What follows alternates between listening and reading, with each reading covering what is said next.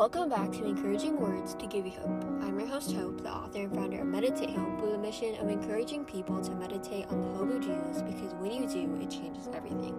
Are you the type of person that is the first one to volunteer to lead something? Has God ever called you to a leadership position before? And with that position of leadership, did you learn any leader character qualities?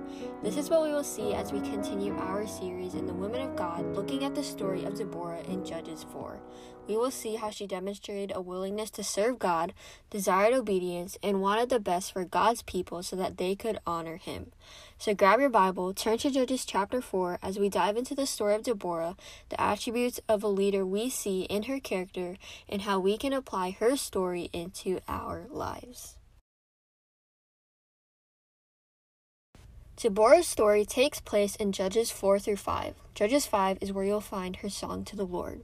During this time, the Israelites had done evil in the eyes of the Lord, and they were sold into the hands of Jabin, king of Canaan, who ruled in Hazor.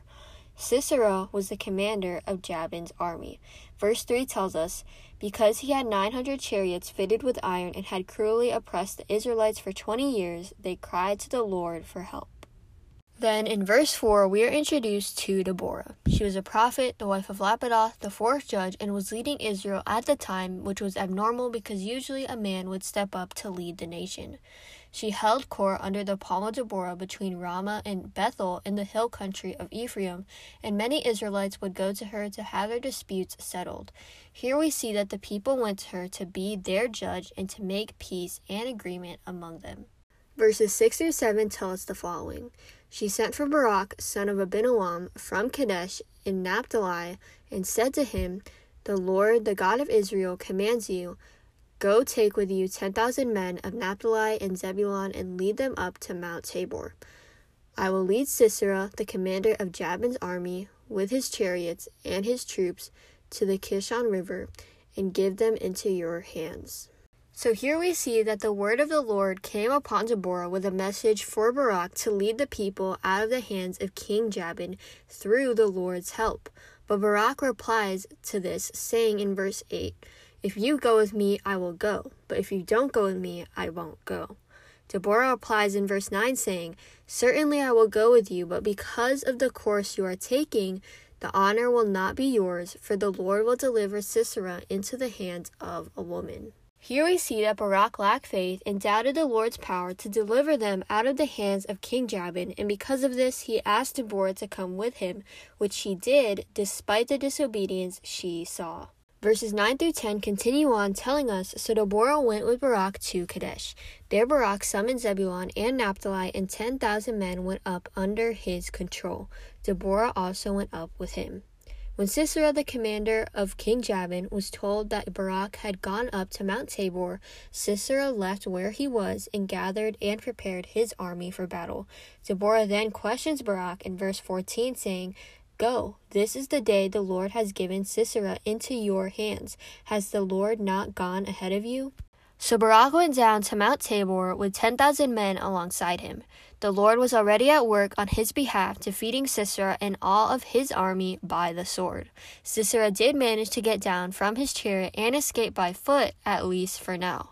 Verse 17 explains where Sisera escaped to, saying, Sisera, meanwhile, fled on foot to the tent of Jael, the wife of Heber the Kenite, because there was an alliance between Jabin, king of Hazor, and the family of Heber the Kenite.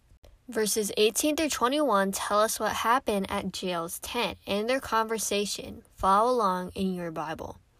Jael went down to meet with Sisera and said to him, Come, my lord, come right in. Don't be afraid. So he entered her tent and she covered him with a blanket. I'm thirsty, he said. Please give me some water. She opened a skin of milk and gave him a drink and covered him up. Stand in the doorway of the tent, he told her. If someone comes by and asks you, Is anyone there? say no. But Jael, Heber's wife, picked up a tent peg and a hammer and went quietly to him while he lay fast asleep, exhausted. She drove a peg through his temple into the ground, and he died. Barak went out in pursuit of finding Sisera since all of his army had already been defeated. Jael finds Barak and tells him, Come, I will show you the man you are looking for. Barak follows Jael into her tent, and there lay Sisera, dead with a tent peg through his temple. So here we see the prophecy that Deborah said coming to fulfillment that the Lord would deliver Sisera into the hands of a woman, for Jael was the one who killed Sisera. This chapter closes out in verses 23 to 24, which says, On that day God subdued Jabin, king of Canaan, before the Israelites. And the hand of the Israelites pressed harder and harder against Jabin, king of Canaan, until they destroyed him. Now that we have looked at the story of Deborah, let's take a closer look into the three main character qualities of a godly leader we see through her life in leading the people of Israel. These qualities will play into our discussion questions and application later in this podcast episode. The first character quality of a godly leader we see in Deborah is her willingness. She is willing to step up and lead and serve God's people no matter the struggles she would face. She gave her all to the Lord in whatever He called her to do. Whether it was being a noble wife, being a prophet, serving as a judge for the people, or leading the nation, she was willing and available for whatever God had in store for her. The second character quality of a godly leader we see in Deborah is that she desired what God desired and hated what God hated. When Barak had some doubt in the Lord being able to deliver them out of the hands of King Jabin, Deborah called him out on that and questioned him if he even believed that God had already gone ahead of him. God used her to both convict and encourage Barak. Here, James 5 verse 16 is applied, which says, Therefore confess your sins to each other and pray for each other so that you may be healed. The prayer of a righteous person is powerful and effective. Deborah saw the disputes and sin among the people and hated it just like God would. She desired for there to be peace and unity among the people and wanted the best for the people as God would want the best for his children. She wanted the nation of Israel to be a God honoring nation. Finally, we see that Deborah sought God's kingdom first. In the leadership position she was in, you can imagine the amount of wisdom and guidance she had to ask from God. She had to spend time with her Heavenly Father to hear from Him and what He wanted to say to the people, and to have clarity on what to do next in the nation. Through this, she probably learned the importance of putting God first and getting filled by Him, even as a leader. Now let's get into our discussion questions and application. Remember, as we go through these questions, they will relate to the character qualities of a godly leader we see in Deborah's life. Let's have an open and obedient heart to what God has to say. Number one, are you willing to do whatever God calls you to do? We see in Deborah's story how she was willing to go into any position God called her to do. She had a completely surrendered heart towards the Lord. When we are in a place of complete surrender to the Lord, it fixes our eyes on the bigger picture of what God has in store for us. With a surrendered heart and a willing spirit, God can do amazing things through us.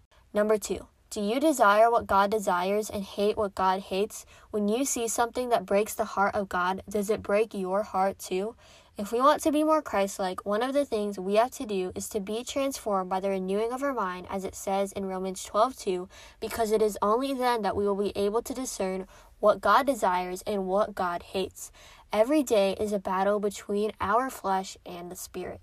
Ask yourself each day if what you are doing is God honoring and pleasing in God's sight. It can be a tough conviction for all of us, but let our hearts break for what breaks the heart of God. And number three, do you seek God's kingdom first? It says in Matthew 6, verse 33, But seek first his kingdom and his righteousness, and all these things will be given to you as well. When we seek God's kingdom first, everything else will flow from it, from discernment to blessing to provision to strength, everything you need. Deborah couldn't be a godly leader and do all the things she did for the Lord if she didn't seek the kingdom of God first and foremost. But because she sought the Lord first in everything she did, we see the fruit she bared because of it. Israel was delivered out of the hands of King Jabin, disputes were settled, and peace and unity slowly came. The same applies to our lives. What do you desire from God? What are you in need of? Once you define that thing, there's only one thing to do Seek ye first the kingdom of God, because God is the source of everything. Desire what he desires, hate what he hates, have a willing spirit, and all of these things shall be added unto you. Thanks for listening to this week's podcast episode. I hope it encouraged you and brought you closer to God. Make sure to subscribe to this podcast if you haven't already so that you don't miss out on any future episodes. For daily Christian encouragement throughout your week and Bible journaling inspiration, you can follow at Meditate Hope on Instagram. That's M E D I T A T E H O P E. For weekly devotionals and Christian resources, you can go to meditatehope.weebly.com. That's M E D I T T A T E H O P E dot W E E B L Y dot com. Remember that you can listen to this podcast on Apple Podcasts, Spotify, and wherever you get your podcasts. Thanks for listening.